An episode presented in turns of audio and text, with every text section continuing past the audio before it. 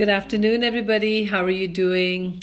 You know, every moment in our life, we are making decisions. And most of the time, we're not even aware of this.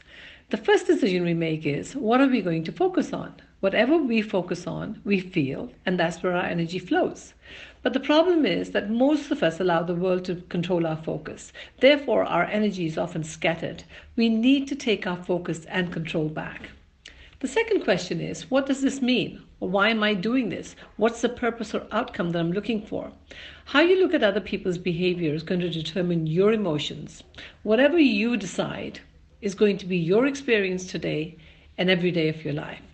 For most of us, the future is going to be pretty much like our past. We might make more money, do better at work or in our business, but we run into the same patterns again and again and again.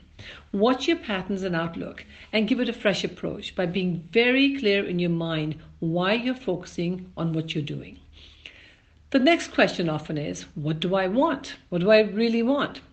Don't let your past experiences manipulate you today. The worst experience of your life can become your best if you decide on how you're going to use it. Remember that there are lessons to be learned from all our experiences.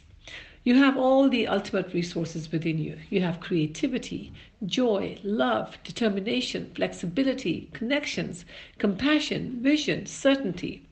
So don't let the world control your focus. Look at everyone positively, don't judge them. Give them the benefit of the doubt.